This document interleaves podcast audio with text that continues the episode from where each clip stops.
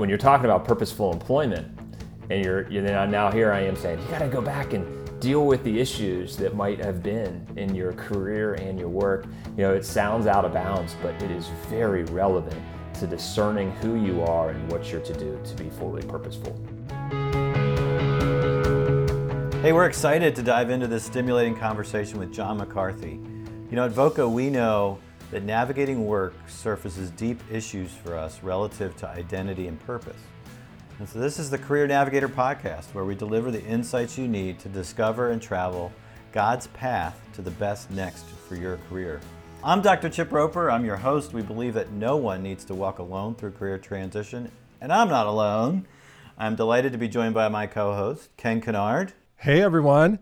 Good to see you. And, and Sarah Evers. Hello. And now Ken is going to tell us a little bit about our guest. So, our guest today is John McCarthy, and our interview with John was recorded on March 19th, 2021, with a live virtual audience. John's an entrepreneur. He's out to disrupt how people look at success. John first established a nonprofit while in college to transform students through retreats focused on deep self awareness. And since then, his purpose has been to disciple individuals towards self discovery around how they're made, who made them, and how to find purpose at work.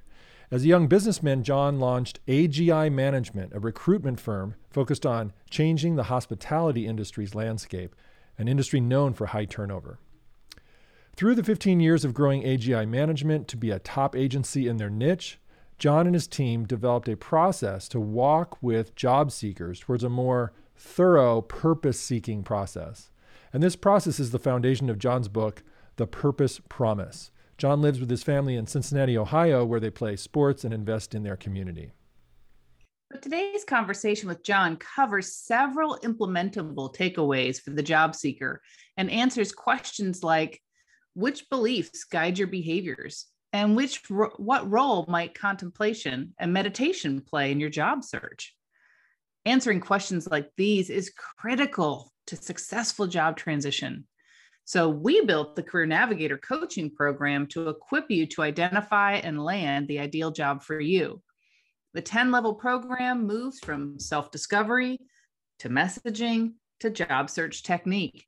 It uses online learning, personal assessment, and live coaching to drive progress. Each level is infused with biblical wisdom to anchor your job journey in your faith. A key part of the career navigator is understanding how God designed you and what solutions you bring to a potential employer. This connects with the idea of purpose. And John has some best practices for the job seeker to explore their why. That's right, Sarah. And it's normal for people in job search to be experiencing a wide range of emotions, isn't it? You some people might be relieved to have gotten out of a toxic work environment, or other people might just feel hopeful about the future. What's that next job going to be like? Um, some people might be feeling some urgency, even a bit of panic. They got to get a job right now. Um, but for most of us, it's an opportunity to pause, to reconnect. What is my purpose in life? But how can we focus on our purpose if we're nervous about paying the bills and we're concerned about how much time we can go without a steady income? So I'm curious what John has to say about what value there might be in calling a timeout to get clear on what's really important in our lives. Yeah, I'm interested in that as well. You know, job loss and job transition, where we lack a sense of control, that lack of control raises existential questions for us. Questions like, who am I? What am I supposed to do with my life? Why does my life matter? And so I look forward to hearing, you know, what steps John has to recommend for gaining clarity on quandaries like these.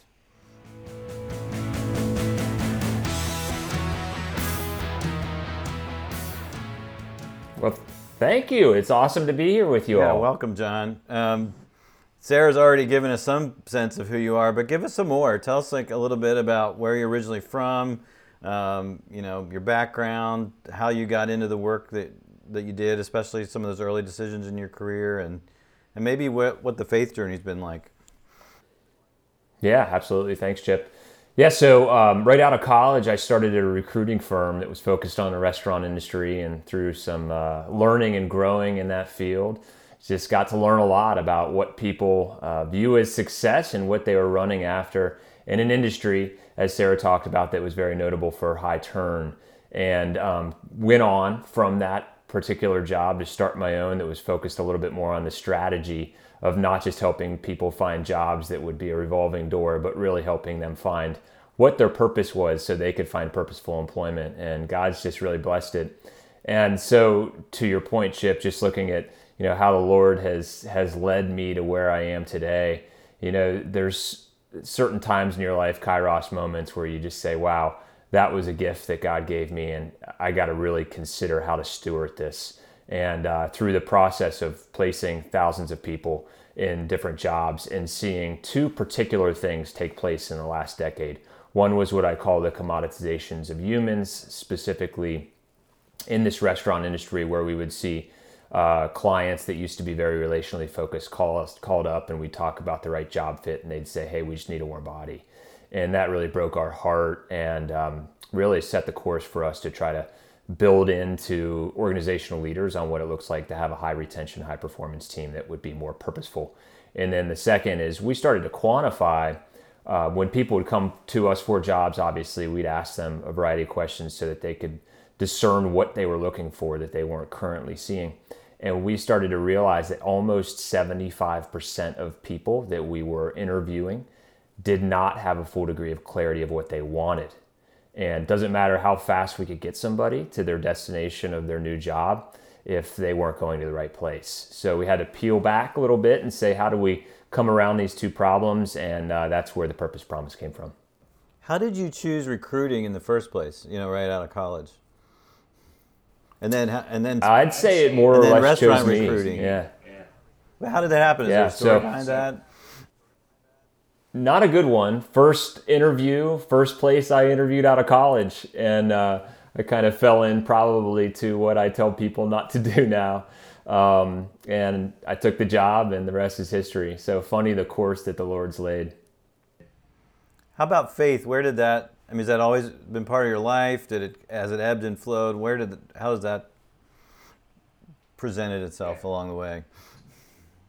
Yeah, in two different ways, Chip. One is um, my faith upbringing was predominantly in the Catholic realm and specifically had a lot of Jesuit education. And one of the things that I hold near and dear to my walk with the Lord is the contemplative lifestyle. And from an early age, started retreating and that's still a discipline and an intentionality that is just so important to my walk with the Lord. And it's really part of what the purpose promise is, is how we walk with people so that they can ask the right questions about how they're made and what an intentional life of purpose looks like before they go out and try to find new jobs. And then the second is uh, when I was a young entrepreneur at age 24, I realized pretty quickly in the trenches that uh, ambitious and ignorant was a really bad duo. So I uh, sought out other brothers and sisters in the body of Christ that were wiser business leaders. And through At Work on Purpose, which we share a lot of uh, uh circles with here, a ministry that's mission is to mobilize the marketplace for Christ here in Cincinnati, I just found some great mentors. And um, since then, I've, I've never segregated uh, work and God. I've, I really see it as an integrated aspect of every part of my being. And, uh, and that's made a huge impact on my, my vocational journey. John, you still look like a young entrepreneur. I don't know if that's well. I say everything's relative, not, but right? you still look like a young entrepreneur. Um, that's really that's no. It's, it's great to hear kind of how these things uh, have have you know all these experiences come into what you now call the purpose promise and uh, it's in your book which is by that title and which you have a copy here. Uh, you guys can put a link to that in the chat. But tell us more about it. Like what, what are some of the key components of the purpose promise? Uh, we'll just i'll just leave it there. I won't ask you six questions at once. Let's just do that. What give us kind of the the guts of this. What's the, what's the core? Sure so, you know, we consider a good purpose seeking process, a good career seeking process like the alphabet, A to Z. And the vast majority of the career counseling world will go after what we consider the N to Z, which is the interview tips and the resume writing, all of which are important. But what the purpose promise is, we believe, is really a, a very how to the A to M process, defining what purpose looks like for you before you go try to find work. And it's a compilation of your complete life. And essentially, it's a 10 day retreat process, 30 to 45 minutes self directed retreat process where somebody will go from a place of having a lack of complete clarity of what their purpose is and how to find purposeful employment into a one page document that will say, wow, all of this as- all of these aspects of who I am goes into what I should do. And that's really what's in the book. Wow. So, how long did it take for you? Like you said that you got into recruiting and you realize you're trying to place people that don't even know where they're going. So it's like, time out. We need to take a step back. Um, and so you saw the need. You know, what happened in between seeing the need and writing a book? Yeah, I mean, a lot of contemplation for myself of how uh, I was living in my purpose and intentionality to make sure that I was walking the walk before I could talk the talk. And I, I and I write about this a lot in, in the book, just the authentic journey for me, which is still a journey. You know, that's the one thing that I, I really want to share is that finding purpose is not a destination; it's an ongoing life's journey. And uh, I was contemplating that this week as I was with a mentor and just got real convicted about something that I was running after that wasn't of the Lord and really wasn't purposeful. Um, so, what took place, Chip, is just trying, trying it with people, asking the right questions, watching God work through other people's stories and including myself, and then trying to synchronize that into a process. That's great. Yeah, as I as I've leafed through your book, it seems like there's a lot of you're, you're inviting people to do a lot of work looking back, you know, mining their past. It's, there's probably some elements that are directly connected to the contemplative uh, approach uh, to spirituality.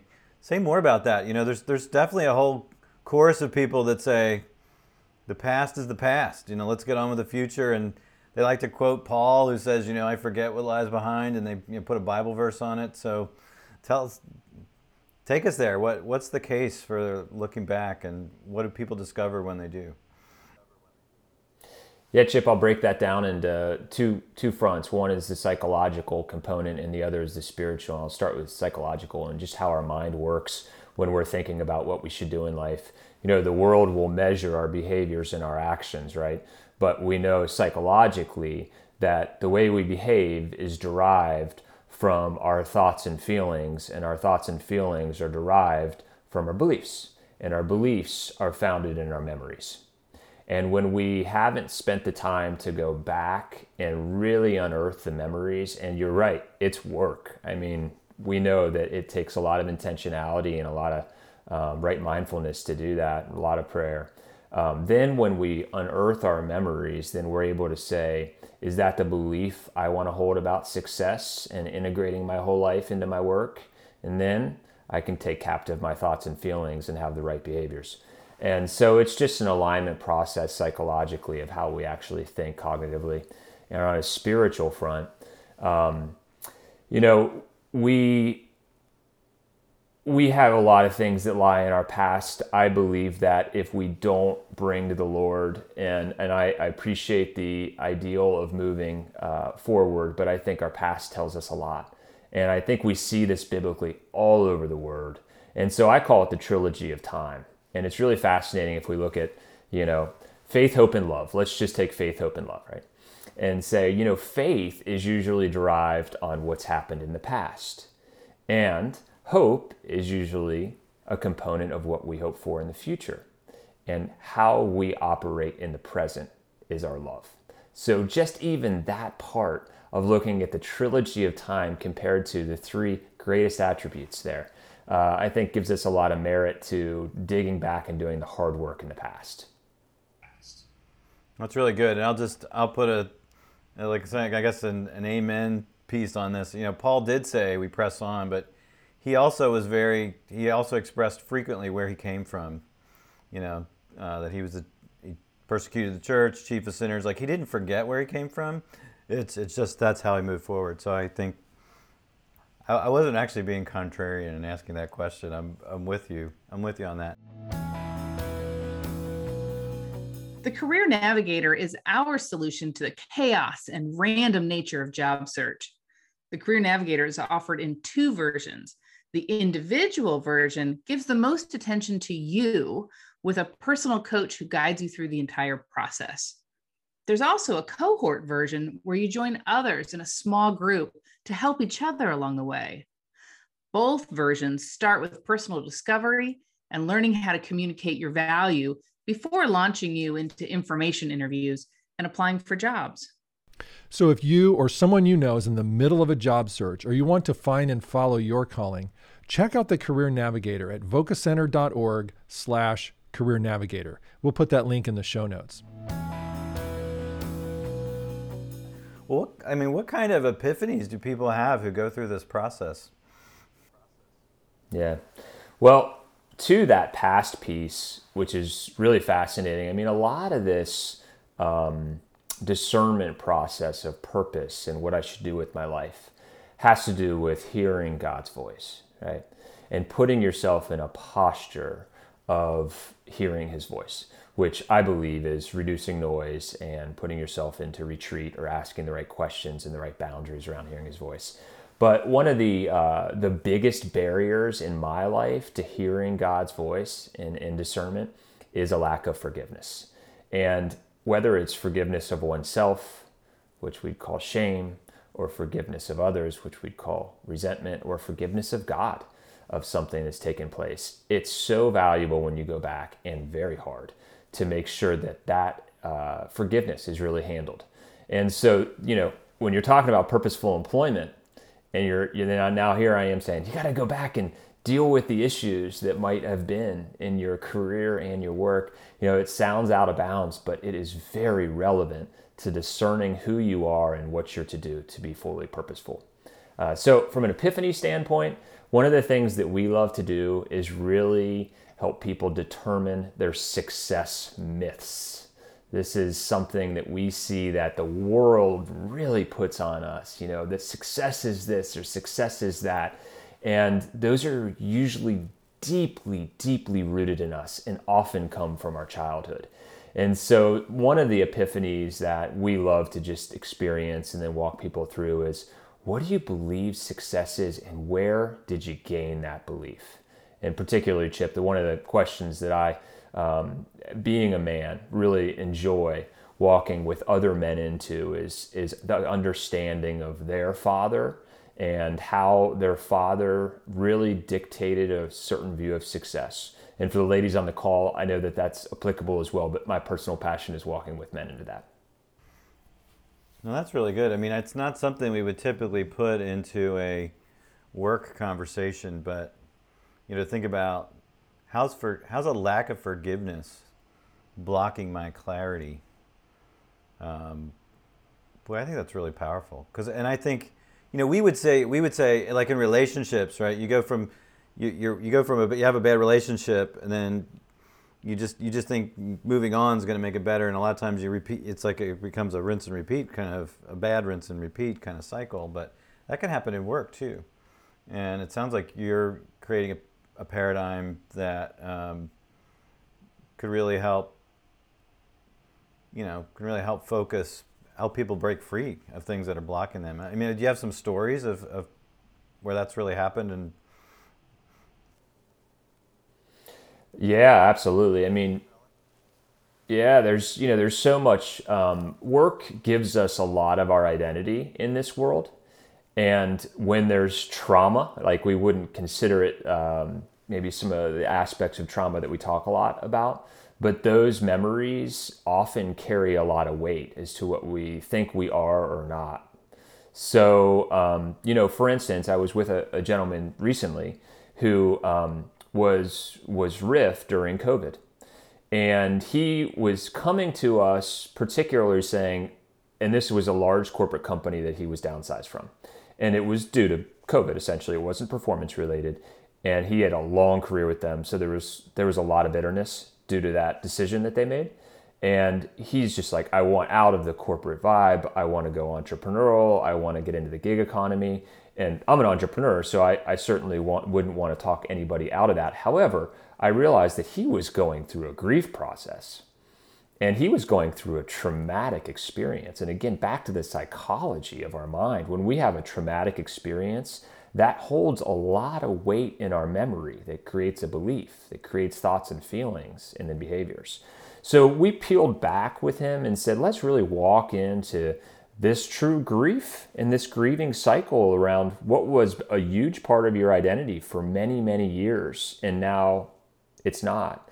And so instead of just running after what he thought he wanted, being able to peel back the onion so that he could distill his memory of that traumatic experience was really what he needed in order to define what purpose was because quite frankly he was built for corporate america interesting now that's we've run into that you know one of the things that we do at voca is we offer faith-based outplacement coaching and uh, we were working with some folks who had been let go and we actually think that in hindsight we we tried to engage with them too early they they they needed time to grieve, and um, you know, we just kept running into it. It was really, it was really interesting. So I really, you know, we've we've seen firsthand some of the things that you're saying. So it sounds like a tip, some typical challenges that you've already mentioned. You know, one's a lack of forgiveness, and others is grief. You know, uh, the, there's things to grieve and process before you can really get on with um, the future. Are there others? I mean, what what are some other typical, you know, presenting pain points or challenges that people have when they come to you or they want to work through the, the purpose promise process? Yeah, so there's certainly aspects of um, financial need and want that we find to be really healthy. We don't go through a deep dive. One of the days of the retreat is really uh, discerning with the Lord uh, the financial need and want component. And one of the ways that we set it up is really through the Lord's Prayer and looking at the four elements of wealth that the Lord uh, reflects on there. So we've got material needs and wants, which we're going to say is daily bread. But there, then there's the relational aspect, right? So throughout the Lord's Prayer, you see, you know, forgive us, our, right? So we're talking about living in community and the relational purpose that we should all be thinking about when we're seeking purpose and purposeful employment. And then there's the motivational drive, the motivational wealth. Lead us not into temptation, right? What are we motivated by that could be a temptation that until unearthed could drive what we think we should do in life? But once we get a better handle on what are my true beliefs of success and what tempts me, what tempts me to move off my purpose? It's a really important component of this. And then, of course, the spiritual spiritual aspect of realizing who the Father says you are and how that bleeds in to how you should operate and what you should do. So those are four pieces that we just uh, we find really valuable to distill with people. That's great. Um, one last question from me, and then we're going to open it up to questions from the audience. Um, how how has the pandemic shaped the work you're doing, or you know, what are, are there different cases, you know, different challenges being presented? Is it, you know, just what's how's that how's that's been weaving its way through the, the your context? Chip, and we share this a little bit. You know, we we have a desire to help everyone in this space, and we've created processes that are in the Maslow's triangle hierarchy of needs are mostly about self-actualization and self-esteem. And what I've learned the most about, or higher, right? What I've learned the most about this year is how to not push that conversation if the lower needs are not met to make sure that somebody's not ready to talk about self-esteem and self-actualization in the hierarchy of needs if their safety and security needs aren't met if their physiological needs aren't met if their love and belonging needs aren't met which in some form or fashion most of us have had to wrestle with this past year. Um, so to go through the process of questioning with somebody of you know first off where are you at in your physiological need provision? Where are you at in your safety and security especially around you know when you've got the threat of a global pandemic? And then where are you at in your love and belonging when you know we can't reach out and touch each other like we used to as a precursor to the the other conversations? That's been the biggest uh, learning for me this year.